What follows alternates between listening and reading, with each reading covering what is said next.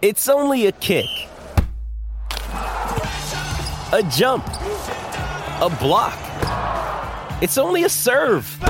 It's only a tackle, a run. It's only for the fans. After all, it's only pressure. You got this. Adidas.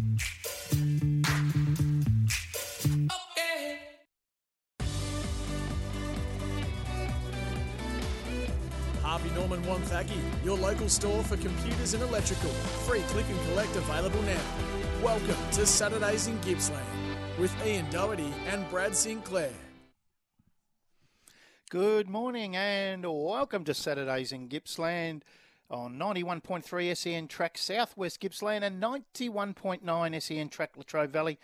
Uh, you can listen live on the SEN app and at sen.com.au. And don't forget, you can catch up on every interview or the full show wherever you get your podcasts. All thanks to our great friends out at Harvey Norman Wonthaggi, your local store for computers and electrical. Free click and collect available now. It's got a, we've got a massive show ahead ahead of us. We've had a massive week leading into it. And again, joining me in the chair as he has been for the last month now, he's just a regular. He's Dan, the man, Eddie. Hello, Bradley. Good to see you, mate. And you're right; it has been a big week. There's so so much going on in sport. It's it's crazy, isn't it? We, World Cups coming out of our ears at the moment. We've got, uh, I know the the Rugby World Cup's on, and we're into the final there, and we've got the Cricket World Cup final coming up, and we've got the Soccer World Cup coming up. It's uh, it's a great time to, to be a global sports supporter.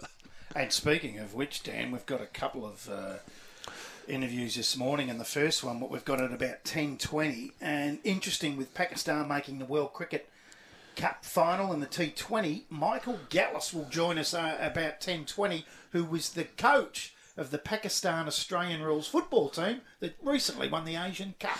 Yeah, he's got an amazing story, Mick. Uh, he's a good mate of mine, and he, uh, he coached a women's team and then uh, went over and toured Pakistan, which is a rare thing to do. He was almost treated like a, an international celebrity. They really looked after him and took him around the country to some pretty dangerous spots too. And uh, he recruited a bunch of blokes who didn't know what footy was, and he's taken them all the way. And, and just the story on the grand final alone is quite uh, fascinating. So he'll be great to listen to. Yeah, looking forward to that. And also, just after the 11 o'clock news, we're going to talk to the assistant coach at the Gippy Power side, Alan Chandler. Mm. We're going to talk about the uh, upcoming draft and the hopefuls that they've got at Gippy Power, and there's a few of them.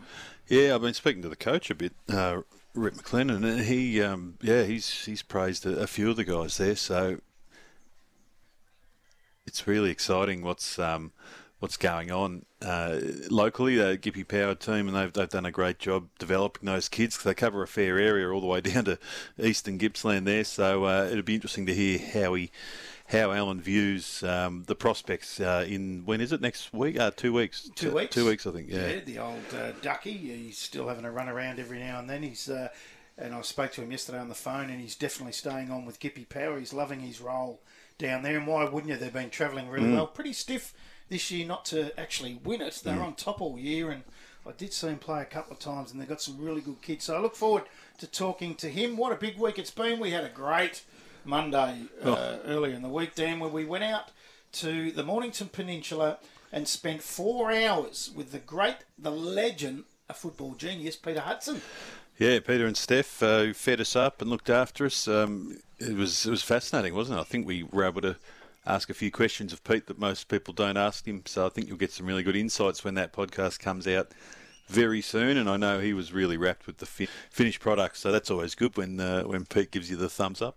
Yeah, that, that was worrying because um, I, I, I, put it together and then sent it off to you, and you sent it off to him, and I'm I'm sitting there uh, anxiously waiting for his thumbs up before we uh, mm. actually put that into the airwaves, and uh, we'll have a fair bit of that little uh, bits and pieces over the coming weeks here on this show, Saturdays in Gippsland, obviously. Now, um, we've got some grabs that we're going to talk about and have after the first break, after we speak to Michael Gallis. The uh, Gerard Whateley's call of the England winning uh, game against India was fascinating, so I look forward to having a listen to that.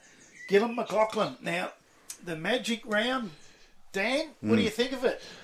Uh, well, we've blatantly ripped it off from rugby league. Um, you know, we're we're good at just copying things. We copy America as much as we can, and we've we've done that again here. But I mean, the the positives outweigh the outweigh that. But uh, so I think it'd be great for South Australia. I saw there's a editorial in the Herald Sun today about, oh, you know, you're robbing Victoria of football. I mean, come on, it's a national game. It can be played wherever, and it should. We most games are played in Victoria, so I think uh, I think the other states have got a fair right to to have some games there, and I wouldn't mind seeing it in Tassie as well. I think it'd be great, but. Um, I was going to bring it up a bit later in our hot or not, but uh, I reckon you drive instead of fly at this stage. Uh, yes, yeah, that's true too. Hey, that magic round is Thursday, uh, Thursday, April 13 to Sunday, April 16. I love what they've done. School holidays, mm. all South Australian football will have a bye. SANFL, all the local stuff, and if anyone's ever been over to Adelaide and had a look at the precinct around that, where you walk over the bridge to the Adelaide Oval, I think they've chosen the right state. Yeah, and the excuse me, there'll be six games at Adelaide Oval, one in the Barossa Valley. You'll be at that one, Brad, I'm sure, and two at Norwood Oval as well. So uh, they're spreading it out a bit. But uh, the good thing is, if you are an AFL or club member, all matches are free. So you can go along for the yes. weekend and go to what nine games if you if you can um, get around to all the grounds. So uh, that is that's the real positive out of it. Actually, love that. Hey, now Dan, uh, we've spoken at length over the last few weeks about the Saints and Ross Lyon and Brett Ratten will have come up, and the findings of the external review uh, have come to fruition, and they're in the public domain now. Yeah, and it was pretty brutal. I mean, they generally only release the the good stuff or the to the point stuff. They don't go into the nitty gritty, but they've they've certainly revealed some of the some of the real negatives. I I, I was amazed. You know, they've sold uh, how many games? Six. Uh, they've sold something like six games in five years to other states or even to China, and they're zero six in those games. So I'm not surprised that they've decided they need to cancel those um, money grab games that they send in the state because it hasn't hasn't helped their winning winning record. Oh, I can tell you when when they went to Cairns, I was absolutely horrified because I'd spent two, 2020 there through COVID, so there were four games. Mm shipped up to mm. uh, Cairns, and they just don't get it. They'll tell you different. AFL Cairns will tell you what you want to hear, and they'll sell the greatest story of all time. They do not get it, and they weren't able to capitalise it. And I love that the Saints have knocked it on the head and said, "Nah, we're not going back." And the rain. Uh, they've ruined a few games because they put them there at the wrong time. it's just ridiculous. But anyway, uh, but well, they were quite damning of Brett Ratten in that review. Yeah, I think there was too much weight put on Ratten and not enough on the, the people at the top who actually make the decisions. You know, I think uh, I think they've seemed to have got off lightly out of it. From what I've read in the paper, there might be more that they're not revealing, but uh, those blokes seem to just uh, get to cruise their way through, no matter how much um, angst they're causing St Kilda supporters over such a long time. I'll just tell you quickly, briefly, we've got uh, time. When the footy was up there in AFL Cairns, uh, I was working in the media up there, and we had a a young uh, disabled boy that uh, was a mad, absolute mad Brisbane Lions fan, and uh, I'd organised for him to meet Chris Fagan. Oh yeah. And to also come into the press conference with me after the game and listen to Chris Fagan. There wasn't a problem on Brisbane's part. Everyone was fine. So I go into the press conference. There was only three of us there mm. uh, that were there for the press conference. AFL Cairns kicked up because they reckon it wasn't sanctioned by them. Like they think they own the game up there just quietly. And uh, I was uh, kicked out oh. and not allowed to back in in the remaining uh, press conferences of any other game in Cairns, yeah. and actually up where we were sitting covering the game, they had security stand near me and try to intimidate me so I wouldn't go into the press conference after the game. Wow. Absolute comical stuff. Needless to say, the woman that was holding a position of authority is no longer in the game. Bit, bit rough on the bit rough on the kid who uh, was probably that was his grand final day. He was in tears. Oh, really? You Yeah. kicked out. Absolutely in tears. Yeah, Just uh, comical stuff. So, Well, they won't be seeing the Saints up there anyway anytime soon. no, and which is a good thing. Hey, uh, just before we go to the break, Jeff Fenech awarded his fourth world title from that ridiculous draw in 1991 with Azuma Nelson. What do you think? It's almost a hot or not. Do you think it's a? Do you think it's a, a hot decision or not? I mean, it, uh, I don't know about these awarded later on because the you don't really get to appreciate it, do you? Like he gets the belt, but is it the same? It's probably not, but gee, I don't think I've ever seen a sportsman in my time more devastated by a decision Yeah, right. than that time back in 91. Okay. And, and he did win. He won clearly. Yeah. And uh, I remember watching the fight, and we were celebrating before the decision because we knew uh, Fenech had won it. So I think he's pretty happy. Okay. Oh, that's good. Yeah, uh, that's good because you sort of, what is it, thirty years on? You think, oh, you know, is it, you've sort of, is it worth it? Yeah, because of all this time. But if it's actually, if he's overjoyed about it, then that's the main thing. I think. Yeah, it's definitely not the same feeling. No, A- and he said that I was robbed, yeah, absolutely robbed of not the belt, the feeling, and he didn't like that. I was robbed by all of yous. Remember Yes. you used to? Love they took all. him off. Yeah, yeah. Love all.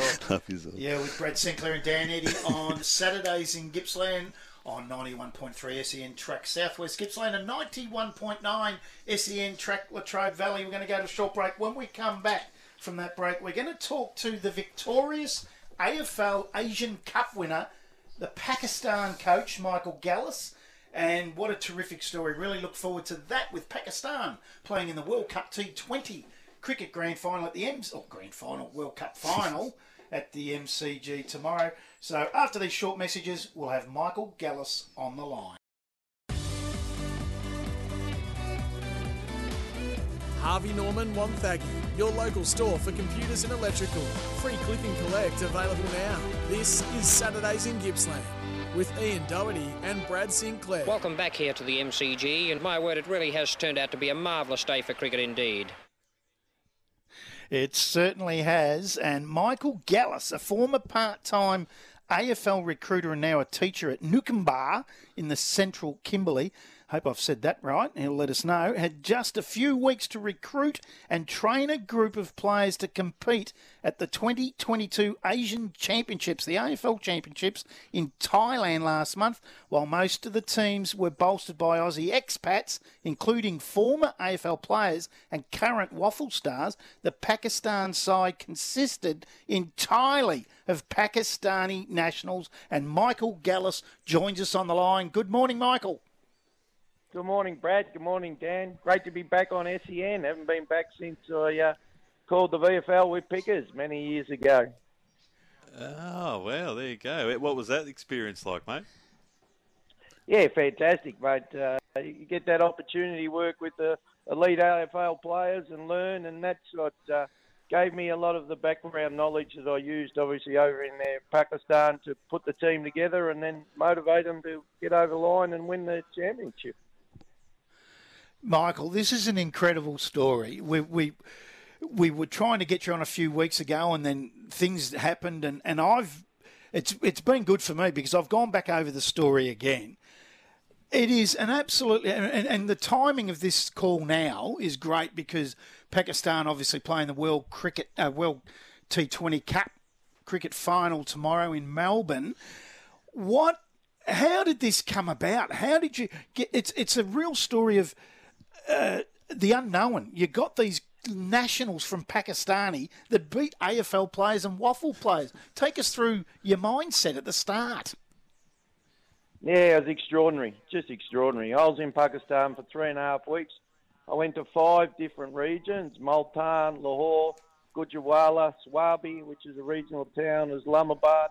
I ran trials with 50 uh, athletes. We had a lot of national soccer players, hockey players, cricket players, and I knew I'd done some recruiting for the Brisbane Lions a few years back.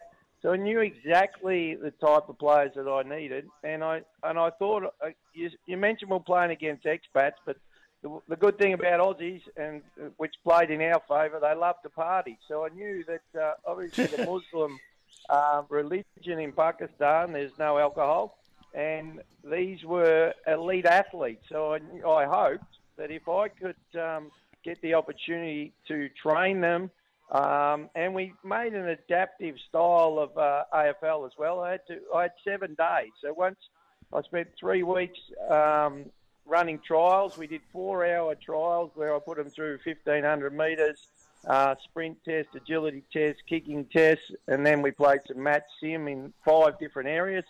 So out of that 50, I took the top 10, and then we regrouped again in Islamabad. Um, that was probably about two weeks later. And out of that top 50, I did another four-hour trial, and we put that broke that down in the top 25 with obviously specific players for specific um, positions. I had two of the fastest soccer players short in the forward pocket, and um, I told them when the ball hits the ground, don't worry about picking it up, just kick it through the goals. And um, Tauhid Sata, he kicked six goals for us. He kicked one of the best backheel goals you'll ever see in a uh, game of footy. Go to AFL Asia and look at the highlights. We had a six foot six ruckman, Tala Yusuf, and the most exciting thing we're talking with Kalgoorlie, um, um, Mine Rovers Footy Club, about getting him to come to Australia and play out there and live out there, which is just extraordinary.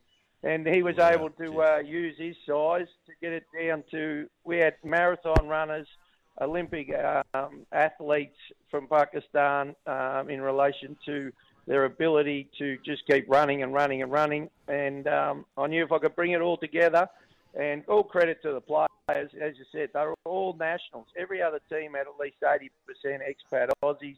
First time they'd entered the competition, first time they've won, and first time ever a national team had been in the competition to win as well. It's not a bad, uh, not a bad little notch on your resume, Mick. I must be honest, and your resume is outstanding. You're involved with um, Footies for All, which gives sports balls to uh, you know millions, oh, yeah, you know thousands of uh, disadvantaged kids around Australia and the world. It's a, you're an amazing man in, in a lot of that stuff, and people need to look into what you do there as well. But um, just just uh, travelling to Pakistan, it's obviously not on everyone's. Um, holiday itinerary because it's it has been known to be quite dangerous. So how did you did you have any near misses during your travels and how did you find the environment to, to tour around in?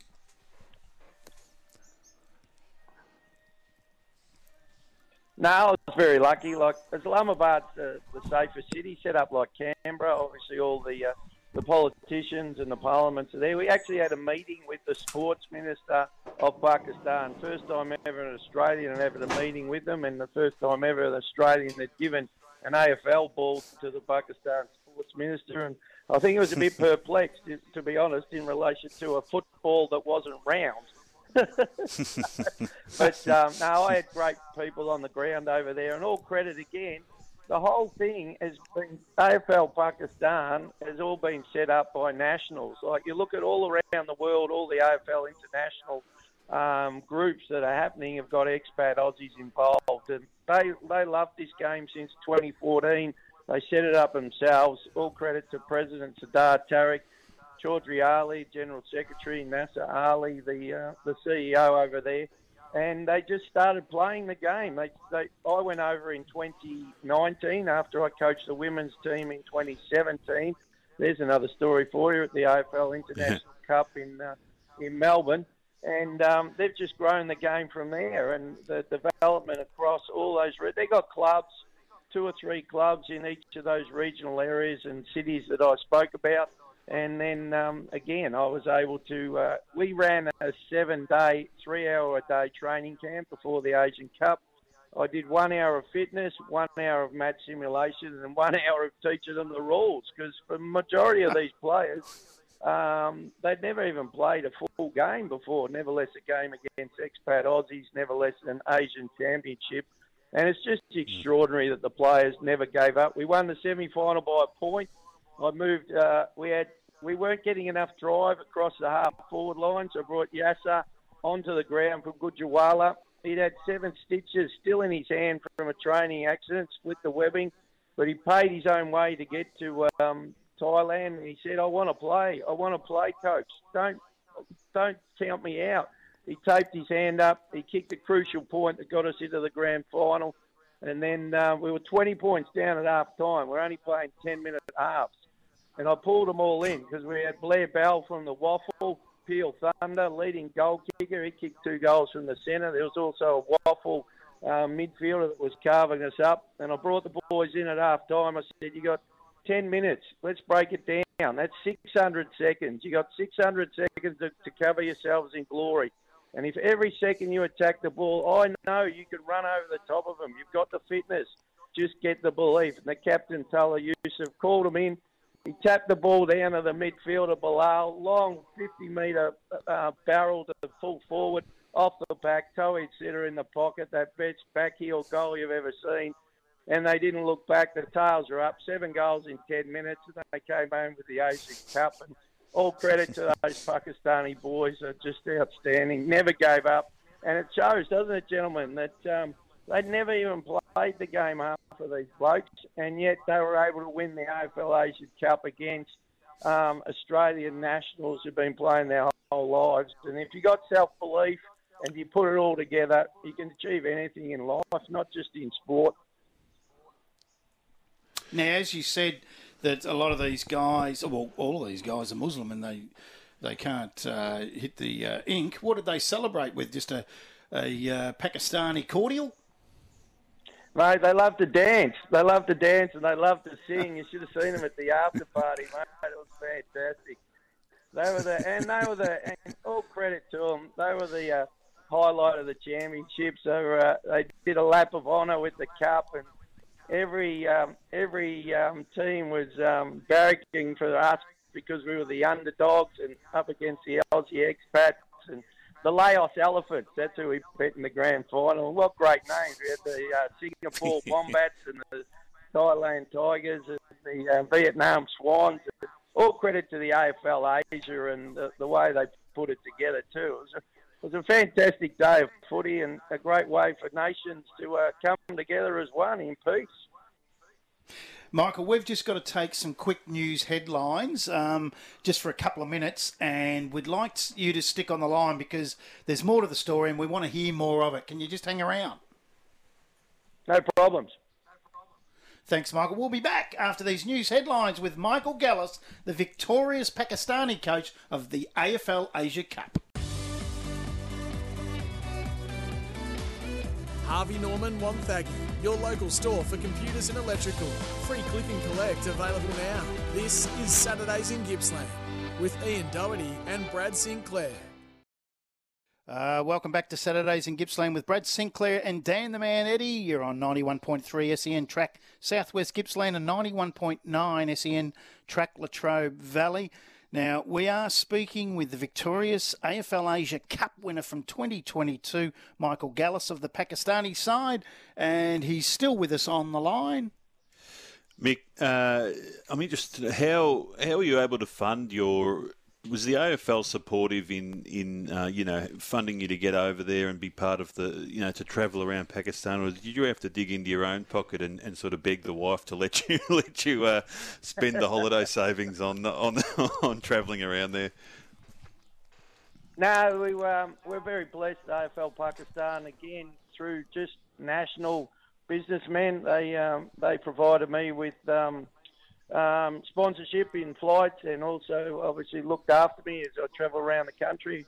I helped out by selling one of my cars, and um, you know AFL has just been organised to uh, support us through. They sent over 450 Auskick balls, which I went, mate. The kids absolutely love it over there. I've been, uh, I travelled um, and ran clinics in schools with three, four, five hundred kids. One school there was 200 girls that just absolutely loved the game. One of our training ses- trial sessions in Multan, we had 1,500 kids watching, cheering like when they were running around in the sprints and kicking the kicking the uh, doing the kicking test and um, the potential there is extraordinary. You talk about Pakistan in the uh, Cricket 2020 World Cup there's 230 million Pakistanis, right? The, the, whole of Australia fits in Karachi, one of their towns. oh. And I just kept going around to all the places and saying that if they actually believe, their, their self belief is lacking. And uh, everywhere I went, I said,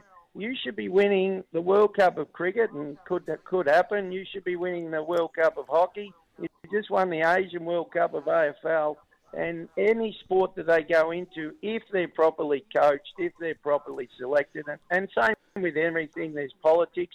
One of the headlines in the in the newspapers, the national newspapers, was Michael picks the team, and I said I rang the journalist and I said, well, why is that extraordinary? He said, "Well, coaches never choose the team. It's the government, or it's the sponsor, or it's or it's an Wow. Official." And again, I said to him, "Well, if you've got 230 million people to choose from, you should just be get the coaches to do it, get them to be, and then get them the opportunities to train properly, and um, you know, you win everything across the world." Now, Michael, you spoke about the crummers and the small forwards that you uh, seen up there. Now, uh, they are back in vogue, and we have really in our system here in Australia gone for the bigger type basketball and ruckman. Do you think there's going to come a time where there might be a, a crumbing Stevie Milne from Pakistan come into the system? Mate, no doubt, no doubt, mate. And the women, the women over there are extraordinary as well. So don't worry about that. I was, I was part of Crosscoders, Lauren Sparks there from the AFLW Western Bulldogs.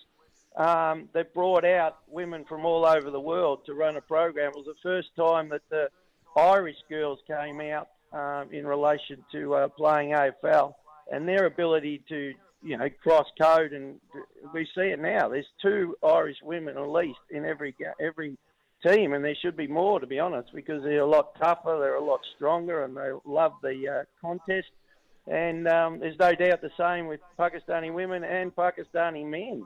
That um, our the competition, best of Paris, was won by Tick Attic, our uh, centre half back for Division Three, and uh, we called him the General, and uh, he was absolutely massive and a crowd favourite by the end of it. And you know, my fullback, I taught him to kick barrels from 50 metres out, and and I just took it back to the basics. Malcolm Blight would have been proud of my boys. We had at least five talks a game. I just told them to kick it long and then run, run, run. And as you said, you had those two small forwards that were just picking the ball off the pack, mate. They couldn't catch him. That was just extraordinary to watch. And go to AFL Asia, look up the Pakistani AFL uh, Asian uh, team. Everything was live streamed, which was extraordinary, and well done to AFL Asia with that. Watch the games. We had Ashan Ali, the deputy vice captain. He kicked a goal from 60 and it's got two of the best leg breaks. Shane Warden would have been proud of him. That um, gave us our second goal in that uh, 10 minutes of uh, glory to uh, get the boys over the line. And, you know, you know, grand finals are hard to get into and even harder to win. And to be the best, you got to beat the best. And all credit to the boys. They got it done. Yeah, and I reckon uh, I reckon Mick would have been leading the, the party dancing too. By the way, um, and just just did you just with the Cricket World Cup on, mate? Um, did you get a sense as you're travelling around just how we we always hear how obsessed India is with cricket? Did you get that vibe about just how um, I'll say life and death, but you know how how much it's part of the culture there that uh, that they just worship their cricketers? Oh, 100%. And oh, the other the other issue I had too, boys. Majority of the team didn't speak English; they spoke their native language of Urdu. So every training instruction and game instruction had to be translated from uh, my uh, Aussie English into uh, Urdu. And and everywhere I went, you know, I was in an Uber in Islamabad. They didn't speak English, but they spoke cricket. I'd just say Steve Smith. Oh yes, and you know it's, they loved Australia. Glenn Maxwell uh, Pat Cummings, yeah, and they loved talking about Ricky Ponting and Steve Waugh and all the older, all the older Aussies. Everywhere I went, on the streets, in the middle of the night, on the fields, in the middle of the day, uh, before school, after school, they're all just playing cricket everywhere. And most of the time, it's with a stick and a um, wrapped up bit of plastic in the regional areas because they don't have tennis balls or cricket balls and everywhere you went. And again, it's the language of sport, isn't it, boys? I said I was from Australia. I was the only Western tourist in the whole country. And, um, you know, it was honour and a privilege that I was allowed to uh, travel around and go to all these places. And I was on breakfast TV. It was like Brad Pitt. Everywhere I went, there was a uh, there was a press conference to be had. And um, um, I don't think they could believe AI was there and what crazy game I was bringing across as well. And that was all a part of it. They're so passionate. They love their sport, and uh, happily they love Australia as well.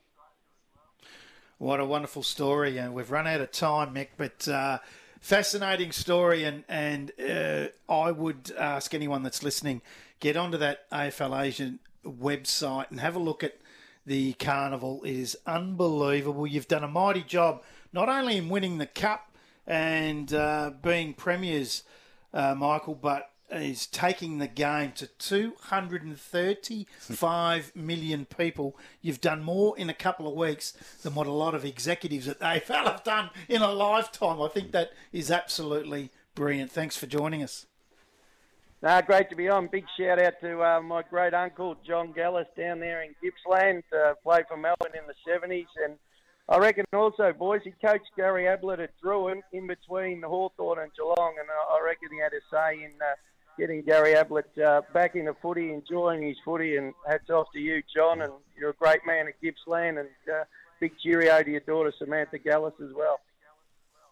Great stuff. That was Michael Gallis of the Pakistani side that won the Asia AFL Cup back uh, last month, actually. And um, we hopefully will talk to him again when they win it next time around, Dan. Yeah, definitely. And he's taking me with me next time. There's no um, with him next time, and I'm not missing out on that trip to Pakistan. Uh, and John Gallis, yeah, he did play uh, 28 games with the D's, uh, 1971 and 72, Bradley. Great stuff. We will be back after these short messages with a whole lot more in Saturdays in Gippsland. You're with Brad Sinclair and Dan Eddy.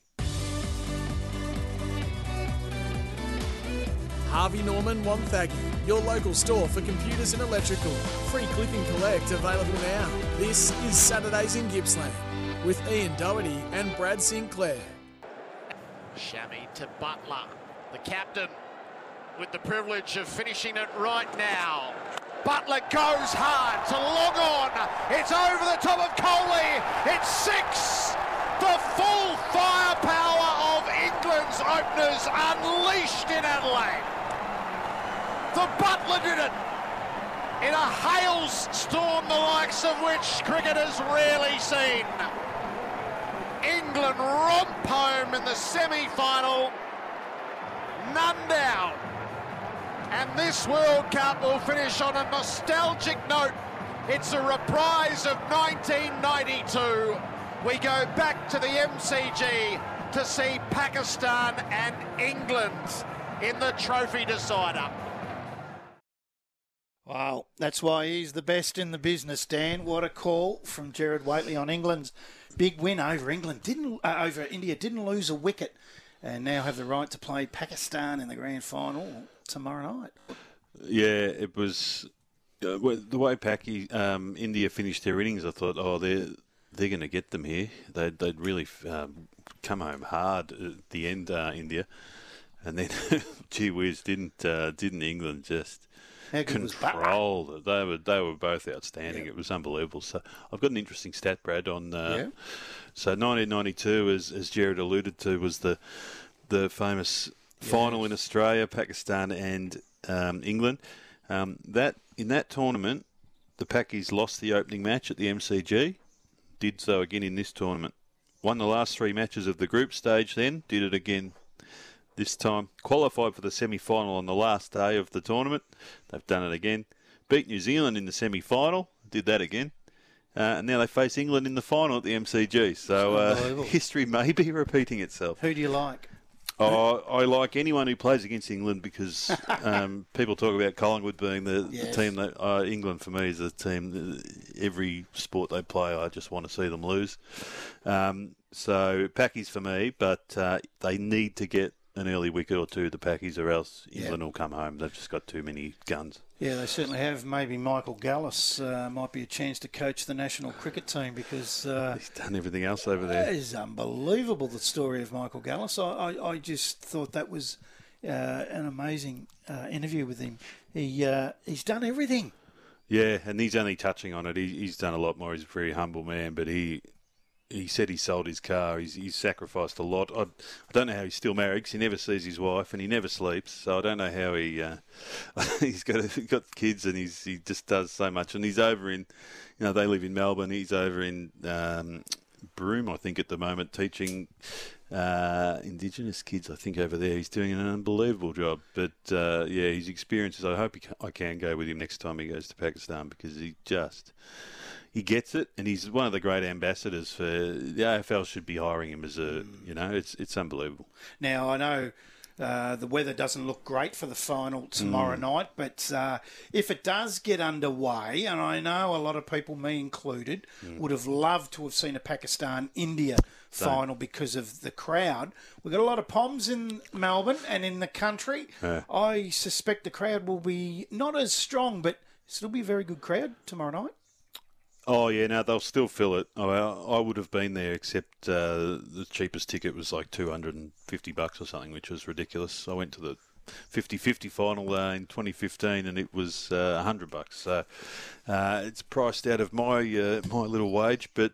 Um, yeah, no, we'll get, oh, there'll be a massive. They'll just be neutrals there as well. I mean, a lot of Indian people have come over for the tournament, assuming their team will make the final. So I dare say they booked a ticket for the final. They'll still be there as passionate as ever. They'll probably, I don't know who they'll be barracking for. They don't want England or Pakistan to win, so that'll No. be that'll be quite interesting. But it really does come down to whether the Pakis can um, get enough of a score and then get an early wicket or two. And then I love watching the Pakis play when they're up and about. Babar might have got through his little slump and he's, he's come back to his, his usual form, so that'll be interesting.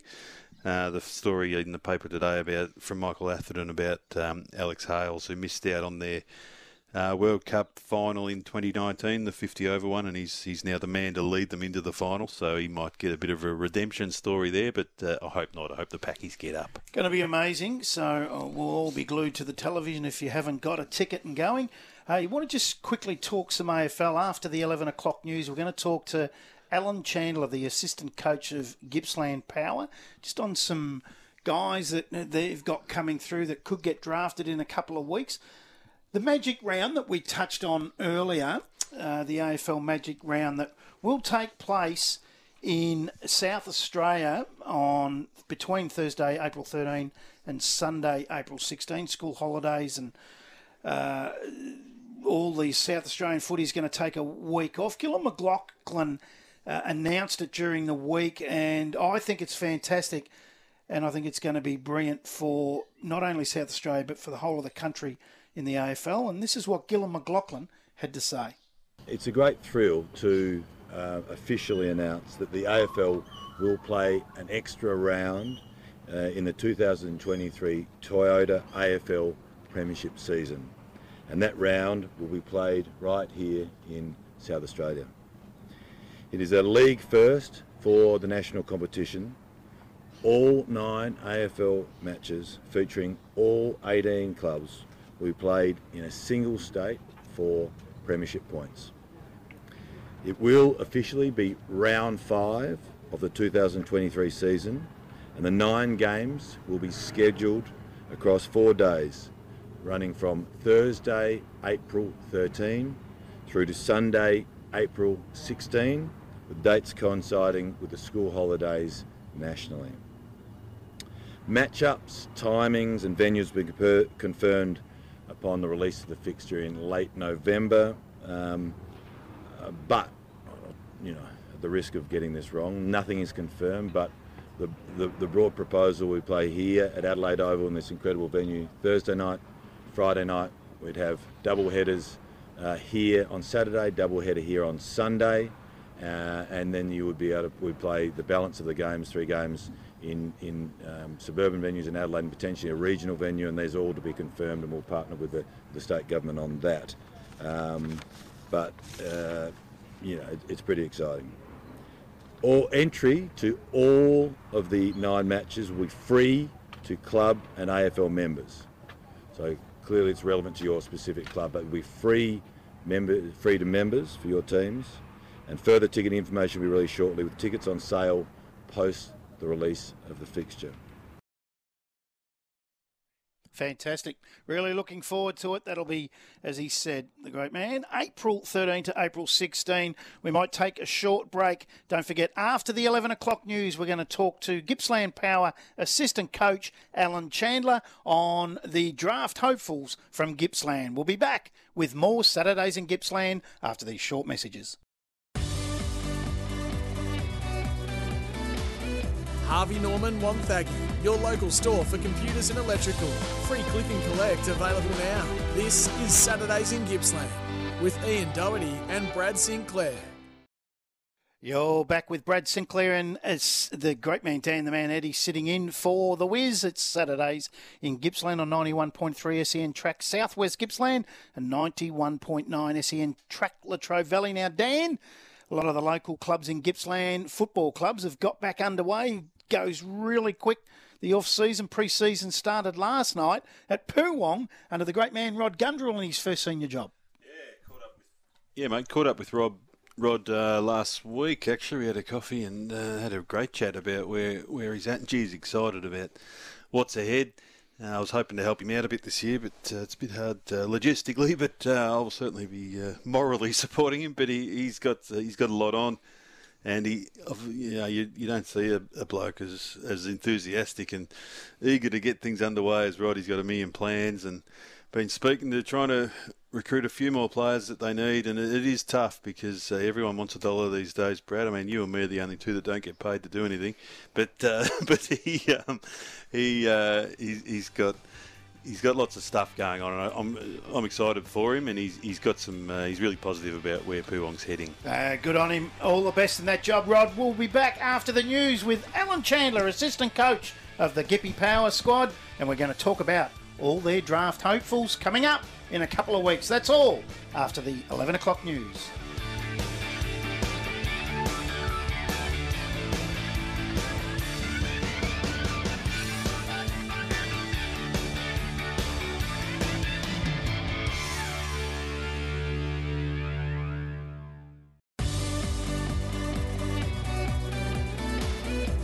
Harvey Norman Wonthaggi, your local store for computers and electrical. Free click and collect available now. Welcome to Saturdays in Gippsland with Ian Doherty and Brad Sinclair. Welcome back to Saturdays in Gippsland on 91.3 SEN track Southwest Gippsland and 91.9 SEN track Latrobe Valley. You can listen live also on the SEN app and at sen.com.au. You with Brad Sinclair and Dan Eddy. And joining us on the line is the assistant coach of the Gippsland Power squad, who we spoke to earlier in the year, twice, I think. And uh, we're going to talk to him this morning, Dan, about draft hopefuls. It's a very warm welcome and a good morning to Alan Chandler. Hi, Brad, Dan, how are you? Good, Alan. Mate, yeah. we're fantastic. How are you? And where? I, will take a guess. You probably had a little athletics, are you? Oh. Home, so the boys, little Lockie's uh, done his events for the day and did all right. So we're we're back home and resting up. I suppose is the right word. Now it's the draft in a couple of weeks, Ducky. Uh, my man Bailey Humphrey and Jacob Konstanty. They're my men, of course. I know you've had a lot to do with them, but I'm claiming them as mine and SEN's owned. Uh, apart from them, there's a few others. How do you think? I know it's hard and, and you can't say too much because you don't want to be building up hopes, but deep down, how many do you reckon you might uh, get drafted? Oh, geez, it's all, it's always a guessing game because you've got no idea what the clubs are thinking. But uh, if every draft report that's come out over the last month says we might have five. So if we get five, that's a fantastic result for Gippsland. It sure is. Uh, so you don't get, even in the days leading up to the draft, you you and the coaches there don't get a, a heads up from the clubs that you know this is you know we're, we're definitely taking him and him and him. Like, is there any of that sort of feedback as the as it gets nearer? Well, definitely not to me. So I'm, I'm part time, but we have two full time staff in Rhett McLennan and Scott McDougall. They might get a bit more, but I think the clubs actually hold it pretty close to their chest about they they like a lot of people, but they've probably got their draft order that they're ready to roll, and then it just depends what happens on the night. Because I think Essendon's pick number four really changes everything at the top of the order. Yeah, it's it's funny how it pans out sometimes, and then years down the track, you look at the what ifs when a club's grabbed someone that probably ahead of someone that they shouldn't have. The one I want to start off talking about, Ducky, is Jacob Konstanty from the Drouin Football Club. You've had a lot to do with this young bloke.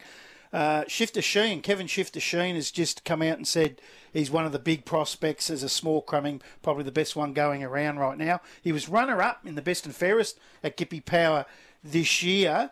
Have you showed him how to kick a goal? Because if there anyone could kick a goal, Ducky, it was you. Uh, I think we've been working on our celebration, so I think he's got me covered in that stake. So uh, he, he loves the goal, but he loves the tackle just as much. Uh, yeah, great work ethic. Um, be an absolute steal for anyone who gets him into their environment full time. So Mate, there's already been a comparison to Tom Papley, who's also from Gippy Power. Would you buy in on that? a little bit of that about it. Um, Yeah. yeah, there's the same cheeky attitude. Um, I was lucky enough to play against Papley in cricket. There was definitely a bit of um, sledging going on. He was very good at that, um, but he was a super skillful player as well. So uh, Konstanty's similar in that guard. He's probably got a higher work rate for the tackle at the moment, at that age anyway. Um, yeah, so look forward to seeing how he develops in a full-time system. Now, also, uh, Alan Chandler's involved at, or he's the head of the sports out at Lowanna College in Newborough. Now, you had one of your old guys uh, come back uh, just recently. Might have even had a chat to, was it Bailey Humphrey you had a chat to? Sam Skinner? Yeah, Sam Skinner was back yesterday, and he's a an absolute ripping lad, and very appreciative for him coming in and speaking to not only our seven eight academy, but our nine ten academy kids. And he sat down with Bailey Humphrey for an hour, and we had a chat yesterday about you know what an opportunity looks like, and Bailey got a great opportunity to ask all the questions that he was thinking about.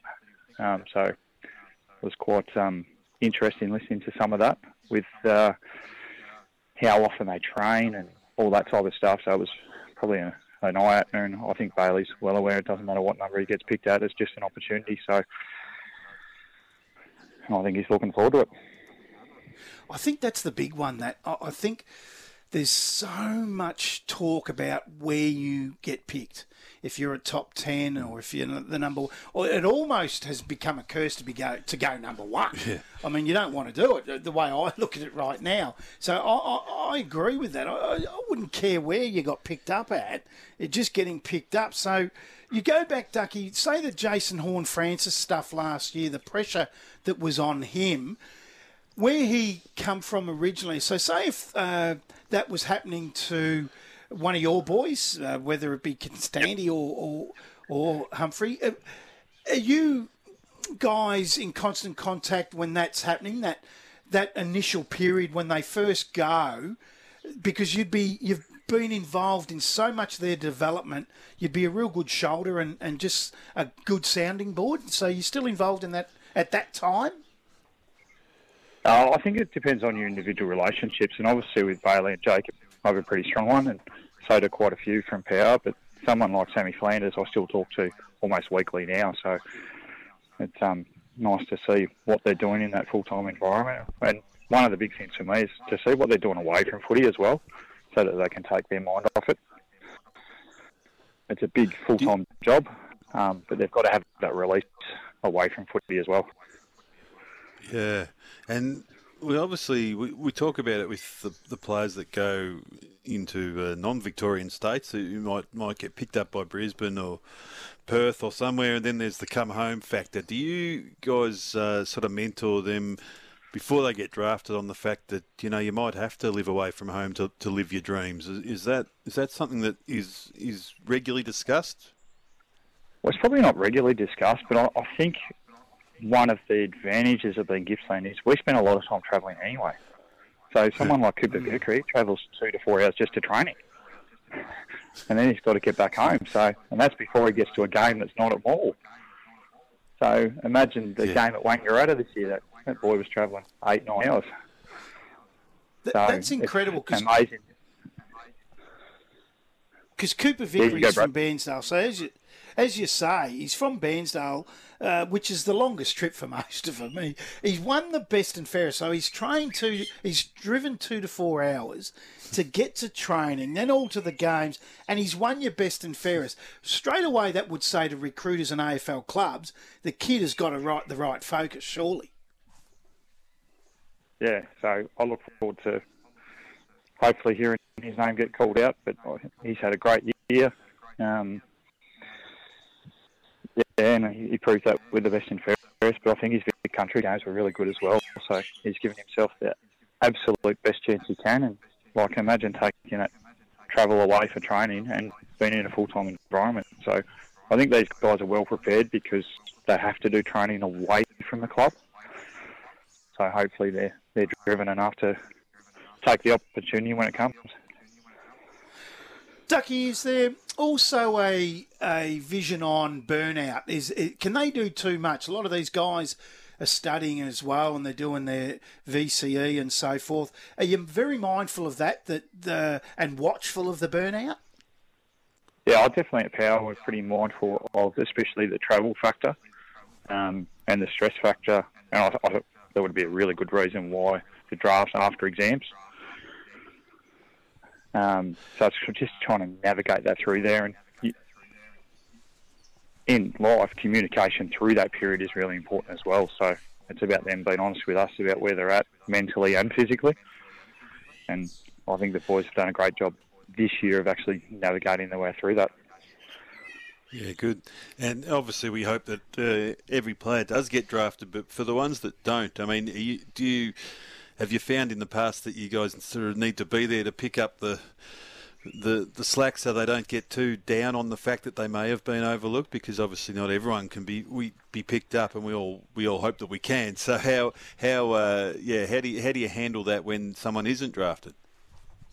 I think um, one of our big focuses this year was so what now what.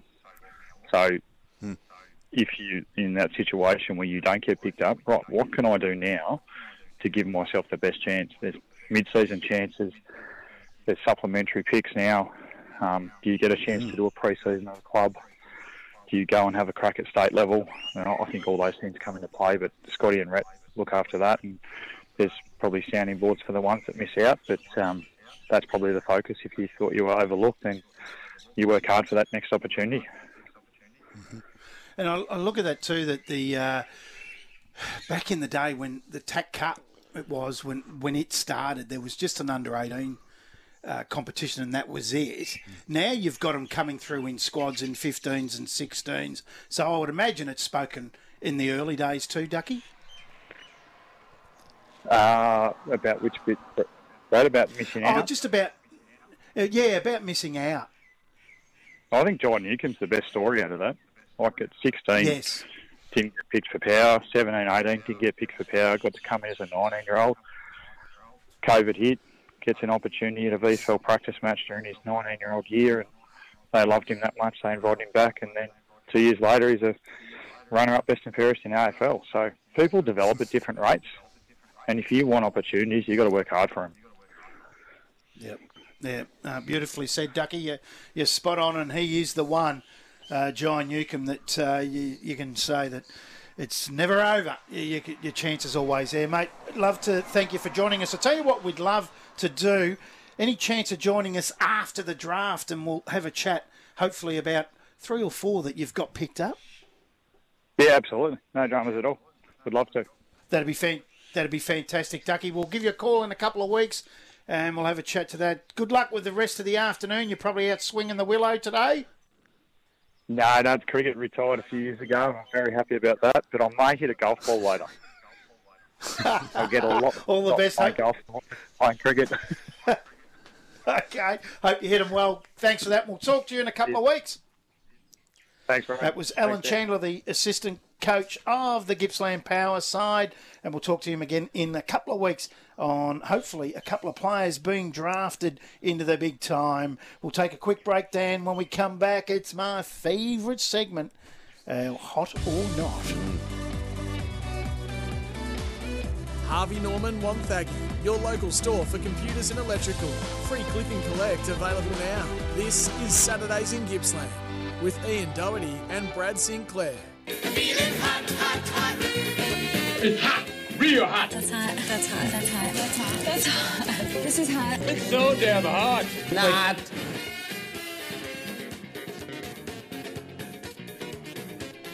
Ah, it's that time of the week, Daniel. Love it, love it, love it. When all week things happen. Sometimes they're hot, sometimes they're not.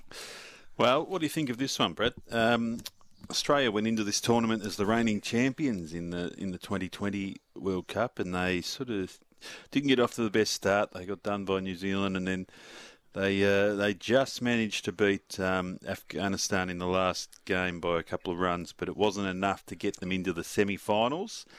And afterwards, um, the man of the hour, apparently, uh, Glenn Maxwell, had this to say about um, not not make, not living up to expectations and not making it through the final. He said, "Oh, you can't dwell on it too quickly. I think you move on pretty quickly. You've got a one-day series with Indi- England coming up, and then we've got the Big Bash and four-day cricket. Cricket never stops, so you don't get time to dwell. Maybe when you retire, you think back to what it that it would have been nice to win, but it doesn't mean anything." Uh, is that uh, is that sort of you, you're an ex-coach? You're an ex-coach, and I'm just wondering whether you think uh, that's the, the that sort of attitude is, is hot or not at this uh, the the modern game where there's so much cricket. Mm, I think it's not hot, and I think it's Nah. arrogance. I think it's not hot. Yeah, I don't, I don't like it. No, me either. I think it. It's why we have a bit of a disconnect with the Aussie cricket team. I think because uh, Oh, don't we want well, a disconnect there? oh, I don't feel like. Uh, SEN took phone calls last week about uh, why aren't you watching the World Cup, and ninety percent of them said I do not like the players. Yeah, and I'm the same. Wow. I, I don't connect to them. No, so Wow. I'm, I'm I'm more excited about Pakistan now. What have you got? What question well, have you got for me? I'll tell you what. You tell me if this is hot or not. We've spoken about the magic round coming up, and I Mm. like it. Some people have put forward that we call because Gillon McLachlan hasn't uh, set in stone that it's going to be called the magic round. He's looking for something else, Yeah. And there is a rumor it could be called the Neale Daniher round. Do you think that's hot or not? Well, we need to honour, honour him somehow. Um, and uh, when I first heard it, I think John Ralph posed it. Um, I wasn't sold on it. I thought maybe we could honour him in a different way. But if this is the way to do it, um, great. So it's hot. Anything to do, do with Neale Daniher is hot, and it should be because he's just a, a god in this country, and he should be Australian of the and Year. Um, Ain't so, good, you're in the jungle. Yeah, that's exactly right. That's Uh, one of my favourite movies. So what is it? um, Good Morning Vietnam. Oh yeah, it's yeah. one of my favourite movies. Well, so it's hot. It is hot, but I, I don't know if there's another way to, to honour him. Um, I, I'd almost prefer that, but uh, anything that honours Neale is good. yeah. Is this hot or not, Brad? Uh, we've just uh, still touching on the Magic Round, and uh, if you want to, uh, you know, you might get your tickets for free to the game if you remember. But how are you going to get over there? Um, flights last week for that exact weekend were 198 for a, uh, like a round trip to go to 198 dollars to go to Adelaide, and uh, after this was announced, uh, the same round trip for the same date was $556. So, is it hot the way that uh, airlines try to capitalise, or do you think it's uh, it's not a great look? I'm I'm on the fence here. Really? Because if you drive, it's going to cost you a hell of a lot more than what they've done to us. They've got us the other angle with the petrol prices. Mm. Um, but I don't think it's hot. No, I don't think it's Not. hot. I'm with you. Yeah. but, gee, putting a getting my, my hands shake when I get that nozzle at the petrol Oh, now no. and put it into my car and just watch That's it hot. me notes. I like that. I, I, that that really worries me. Um, now, Dan, this isn't sport, but I'm going to go. I don't know if you think this is hot or not. Do you think that this is hot or not? Mother Nature, right now, uh, with what we've had in this state, I'm getting told that we might have six to eight weeks coming at us of more rain. Wow. Do you think that's hot or not? Do, I mean, we're in Gippsland. They like the rain because it greens everything up. And there's the, Beautiful the at moo the moo cows everywhere. It does look beautiful. Beautiful.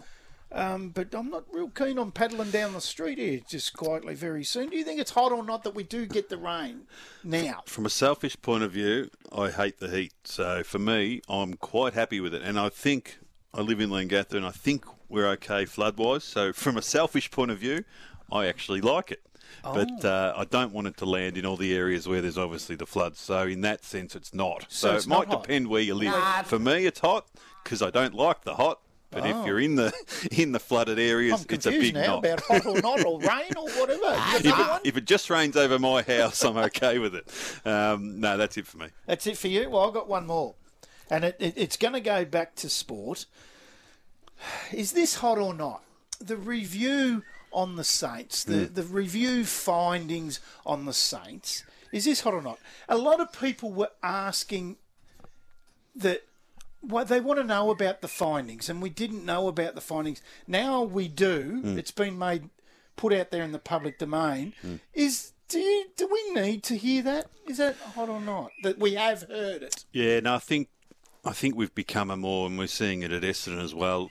We need to become more exclusive because the members feel a bit of a disconnect. So, I, I in my view, in my view, it's hot, but I think uh, I think in your No, view, you're it's hot. not, isn't it? Yeah, I'm hot. Yeah. Uh, I'm going with hot. I'm going with hot. I, I, yeah, well, We uh, talk- it's a hard one. Well, we talk about disconnect with the cricket. Uh, as a member of a footy club, you want to feel like you're invested in their future and where they're going, and that's why I think it's hot uh, that the supporters read about that stuff. I'm sure. Um, I'm sure some stuff got left out because, as I said, I think uh, some of the people in charge of the club uh, needed to get it reviewed a bit harder as well. I just feel for, for Ratten and his family picking up the paper and reading Yeah. some of this stuff. I don't think it needed to be. that bit, I agree. Yeah. Didn't want to know about it. Hey, uh, Geez, we had some wishy washies there. We had a. We, We were on the fence a bit. We did. Oh, well, I'm always on the fence, you know that. yeah. Hey, we might uh, just grab some news headlines, uh, Dan, because uh, I want to know what's going on and I want to hear what's going on. And when we come back, we're going to talk some local sport. We're going to talk a lot more sport. Still some things happening. Local cricket got underway last week. Uh, interesting. Uh, that will be to talk about that. Their first game took them about six weeks to get underway. So we'll go to the news headlines, Dan. We'll be back very shortly. Harvey Norman Wonthaggi, your local store for computers and electrical. Free click and collect available now. This is Saturdays in Gippsland with Ian Doherty and Brad Sinclair. Welcome back to Saturdays in Gippsland. With Brad Sinclair, and sitting in for the Ian the Wiz Doherty is Dan the Man Eddie, and it's on 91.3 SEN track Southwest Gippsland and 91.9 SEN track Latrobe Valley. You can also listen live on the SEN app and at sen.com.au. And don't forget, you can catch up on every interview or the full show wherever you get your podcasts. So thanks to Harvey Norman Wonthaggi, your local store for computers and electrical. Free click and collect available now. And I would be getting on because our great man back in the studio, Steve Woods, has always got the podcast up pretty quickly. Oh, and I would listen to that Michael Gallis and Alan Chandler interview, Dan. We'll be at uh, Wonthaggi Harvey Norman next week, won't we, Brad? No. Oh, I thought we we'll were. be at Tyre Power. Oh, okay. In Wonthaggi oh, next week. We're at Tyre Power out at 78 to 80 Watt Street Ah, in, uh, in um, Wonthaggi. Hey, now, Dan, we could have pumped this one on hot or not, actually. Hmm. Uh, the cricket and the tennis. There's been a bit of tennis. We speak a lot of the women's cricket at times, but the women's tennis in the Billie Jean Cup, the Fed Cup, the old Fed Cup, uh, the girls, the Australia girls, are into the semi final. And Storm, Storm Sanders and Sam Stosur. Sam Stosur's still running around. Boy, have they been good. Yeah, Alicia Molik is the coach, Coach, am I right? yeah. Yeah. Um, yeah, we haven't heard much about it, but uh, I know with the Davis Cup and everything else, we did, we sort of it's all changed. So it's not. Uh, I was going back through some newspapers from the '90s, and geez, we were. It was huge news when you win a David Cu- Davis Cup or a Fed Cup or something. It was covered a lot of the stories, so it probably slips under the radar a bit. But uh, yeah, it's good to see the the Aussie women really having a crack. and some uh, just uh, it was good to see the local cricket getting back underway last week because normally and I've said this before on radio normally the cricket is always washed out round one. Uh, very rarely you get round one underway. Well, I can tell you that uh, we- we've we've gone worse than that. We've missed about the first four rounds, but it did get underway. And s- staying with the women, uh, Inverloch Cricket Club has a new bowling sensation, Dan. She provided a performance for the history books on the weekend. Holly Williams pulled off a very rare cricketing feat in the Stingrays' big win over MDU in the under 15s on Saturday, chasing 106 for victory. The young demons couldn't believe what had hit them when Holly went wicket, wicket, wicket. That's right. She got a hat trick. Sensational. Unbelievable. Under 15s. Holly Williams. I mean, that's it. I played a lot of cricket. You would have played a lot Yeah. of cricket. I never took a hat trick. No, I was on a hat trick once. Were but, uh, yeah, and, and then I thought I'll mix things up a bit. I'll come around the wicket here, and uh, it was a terrible decision. I think I bowled it wide, and uh, Rob was my captain actually, and he looked at me and said, Robbie uh, Gundry? "Rod Gundry was my captain." He looked at me and he was fuming, and he said, "Get back over the wicket." but well done. Um, took four for nine that day, by the way. Um, Oh, geez. well done. It's great effort, isn't it? Yeah, sensational. That'll keep her motivated. Man, we were going to get on. Uh, I just uh, misplaced the number, but uh, we're going to try and speak to possibly the only woman in Australia who's making cricket bats. Uh, she's based at Yes. Mirboo North. I'm hoping to get her on next week, so bear with me. What's her name again? Uh, You've forgotten? Everything's. I shouldn't everything's have asked No, that. no, you've embarrassed me. Oh, but um, but that will. Uh, so that ties into that because I, she was talking about uh, the women's cricket and she was playing it at Mirboo North and she said there's a really popular. Um, Growth of it in, in the local area, so uh, she'll be able to fill us in a lot more than I will. But it, that'll be a fascinating chat. the uh, cricket out this way, Dan. The um, the big story over the last oh, month or so is it Phillip Island are the side to watch in the A grade. Is that right? Yeah, they uh, and they're right now they made 192 and club are at one for 24 chasing that. Uh, Koonwarra RSL nine for 162 against the town Koonwarra RSL.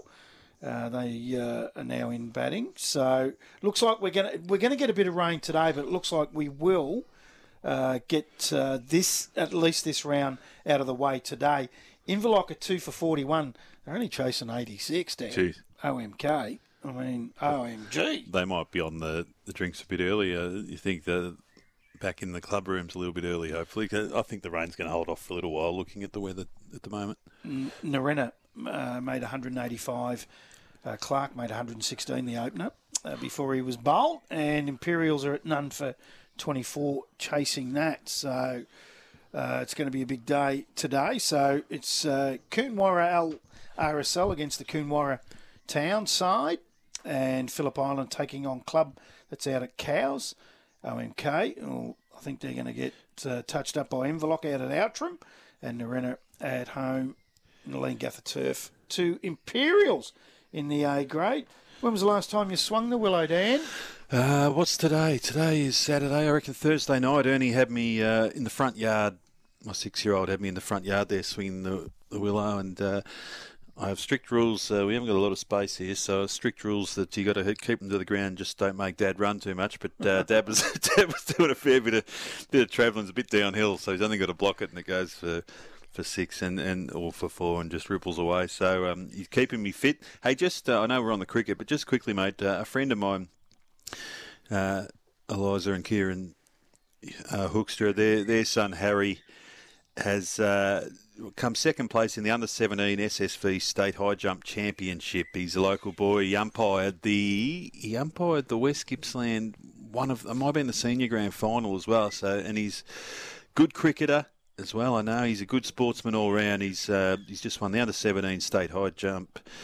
Uh, he a- second place. Is So- he a Leongatha boy? Yeah, yeah. Gee, so- we've got some high jumpers in Leongatha, haven't Dan. we? Yeah, well, maybe she's inspired him, Eleanor Patterson, because uh, yeah, now he's uh, yeah, he's growing up fast, this kid, and uh, he's one to watch. So fantastic stuff, Harry. That is super. A, A grade Division Two, Nyora, four for forty-two. Uh, Korumburra, they're chasing Korumburra's one ninety-nine, so that'll be interesting in Division Two. Uh, they're at home, Nyora. Uh, club at two, made two thirty-eight, and they got Kilcunda Bass at one for fifty. So they're going to need to uh, dig in, dig right in. Glen Alvie uh, they're playing Foster, and they'll bat today, chasing Foster's nine for two thirty two. So he's Jeez. not out thirty. Uh, sorry, not out eighty three. A couple of good high scores there. Some really good scores uh, so far. So well, they've been champion at the bit, haven't they? To, Yeah. to get a bit of cricket done, they've uh, been able to train a bit. MDU one sixty one. Phillip Island are chasing that today in Division Two. When's the last time you rolled the arm over? I was a keeper. Were you? I, I, did bowl juniors. You do have that squat stance yeah, about you. Yeah, How not your now, fingers? Not now. Yeah. No, all right, because I never, not- I never caught Oh, it. I never caught it. Some tops- keepers' hands are shocking. Yeah, I know. No, mine weren't too bad. Um, but I didn't keep for a long time. I ended up, I think I finished up playing cricket at about 22. I it was the, too hard to do both sports in the end. I won the batting average up at Katunga Swans. Uh, Again, playing with uh, Rod Gundrell, I won the batting uh, the one year I had playing juniors up there. So. Well, what was? Oh. Well, I did win a batting average, but I'll ask you what your batting average was when you won it because there is some horrendous stories out there of batting averages of 19. I think mine was 17. I beat Rod, so I was happy with that. Are you Uh, serious? uh, Batting average of 17, you won the batting I was the opening batter, and Did you just um, win a game? It doesn't sound like No, you we would were pretty good. But me and uh, my opening partner, Matty Fleet, we um, Fleety was the uh, the slogger, and I was the the knocker rounder. And we'd usually get up some decent opening partnerships, but I was I was very slow.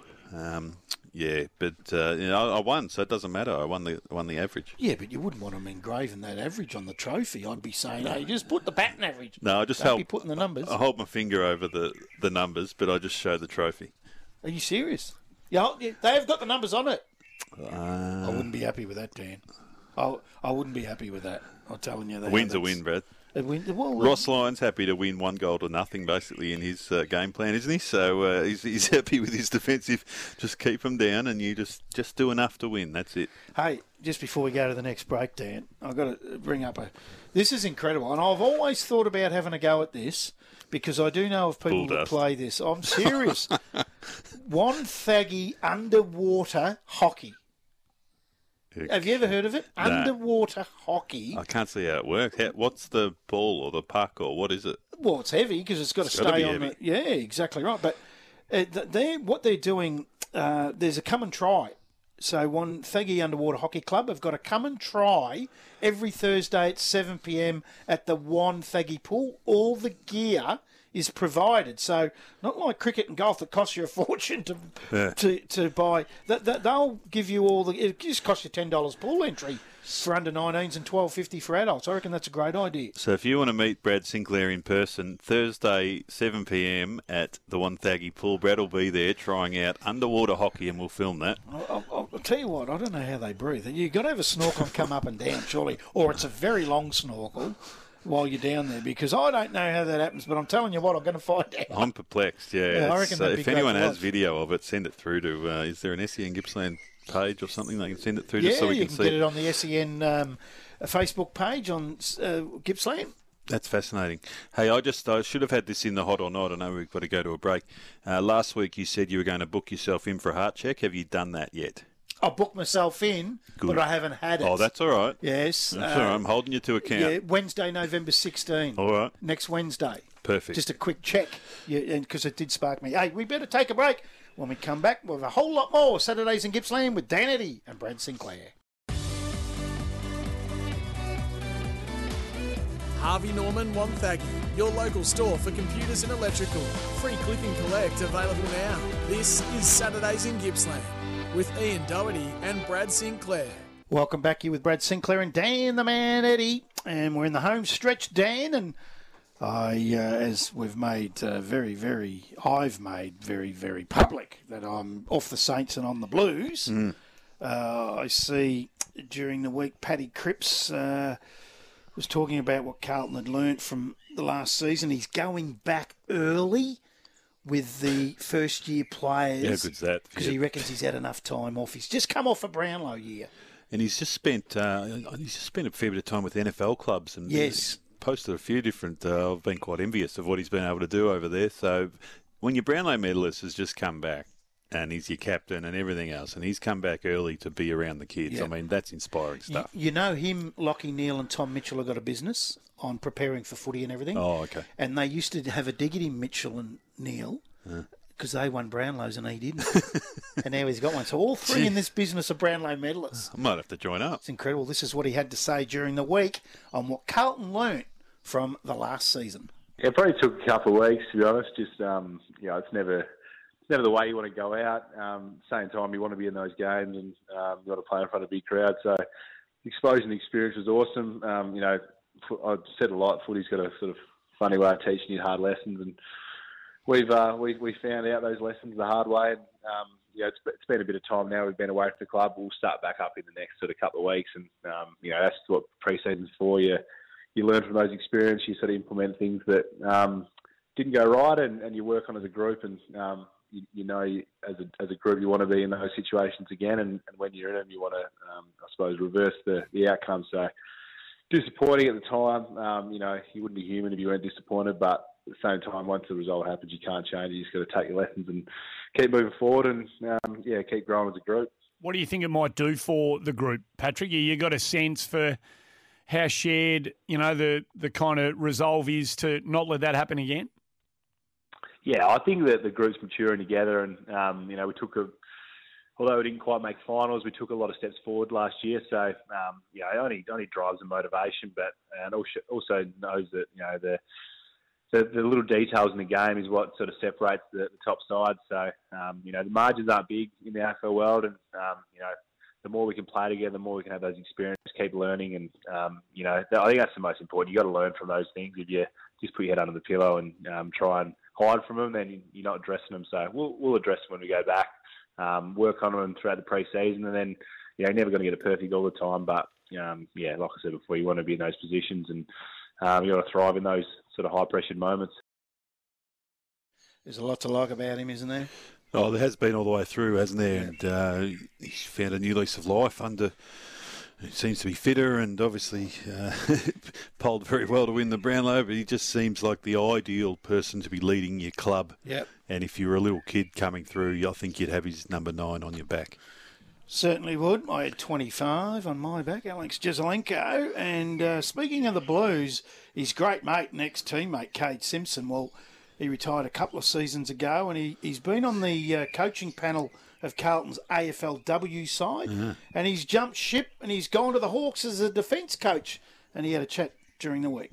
Uh, yes, I'll be um, uh, in charge of the back line. So really excited. Probably where I finished my career. Um, so probably where I'm, I'm most comfortable and where I feel like I see the game the best. Um, and a really exciting uh, group of players down. There's um, obviously Sicily and Frost as sort of the mature guys, but um, some real serious young talent down there as well in, in CJ and Scrimshaw and, and Will Day, um, Jarman Impey. Like the list goes on. It's a it's a exciting group, and I, I feel very privileged that I uh, get to work with them. Timmy Clark's uh, obviously a good mate of mine, who's the midfield coach at Carlton, and obviously played some footy with with Sam. So I think Timmy might have put in a little bit of a good word for me.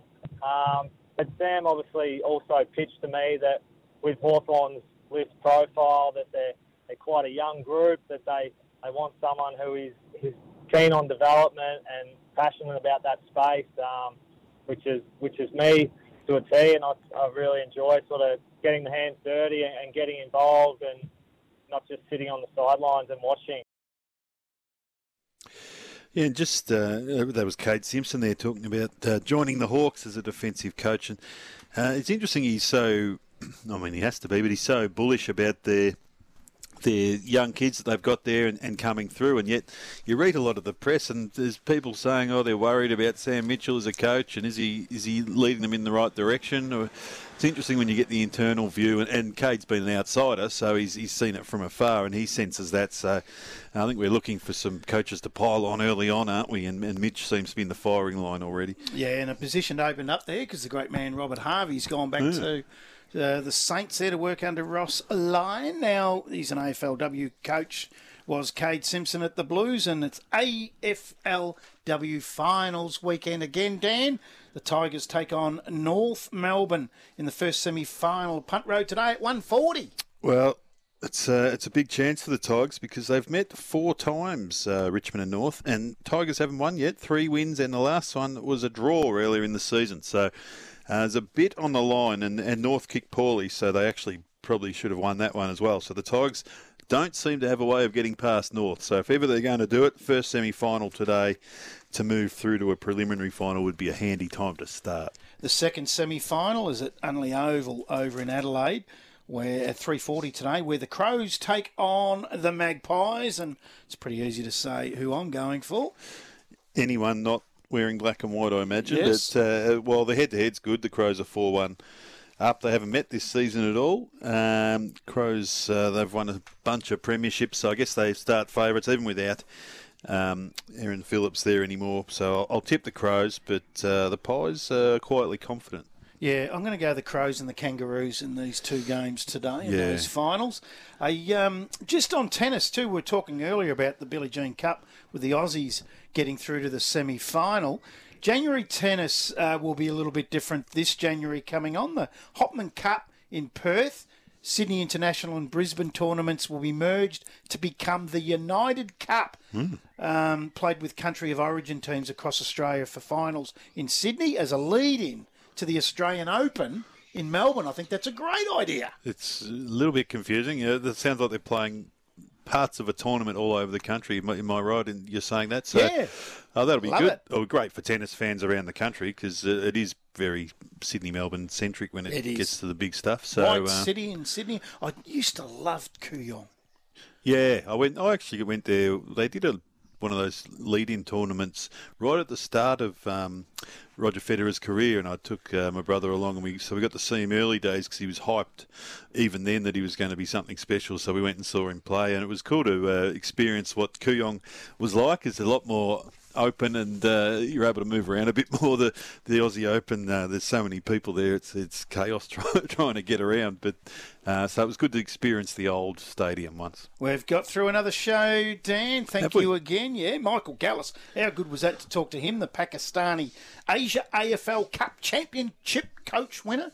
Super. He's just uh, get on uh, AFL Asia uh, website and have a look at those games that were last month over in Thailand. And I think uh, Instagram and Facebook for um, Footies for All, just to really see what Michael does, and you'll be inspired by this man. You can even he's spoken at a Hero Roundtable event. And you can uh, you can get a bit of an insight into the character he is. He's a very infectious and uh, a lot of energy. Also, thanks to Alan Chandler, the assistant coach at Gippsland Power, who joined us after the 11 o'clock news to have a bit of a chat Mm. About the kids that uh, have a huge opportunity in the next couple of weeks and hopefully get drafted. We're going to talk to him again in a couple of weeks. Next week, we will be out at Tyre Power in Wonthaggi at 78 to 80 Watt Street.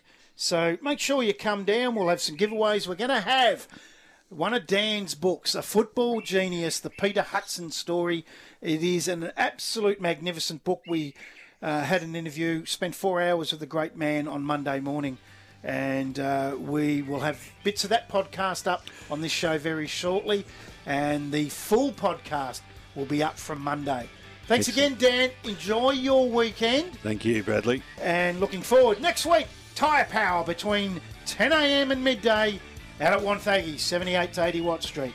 Thanks for joining us. We'll see you next week on Saturdays in Gippsland. Have a great weekend. Stop it. You're hot.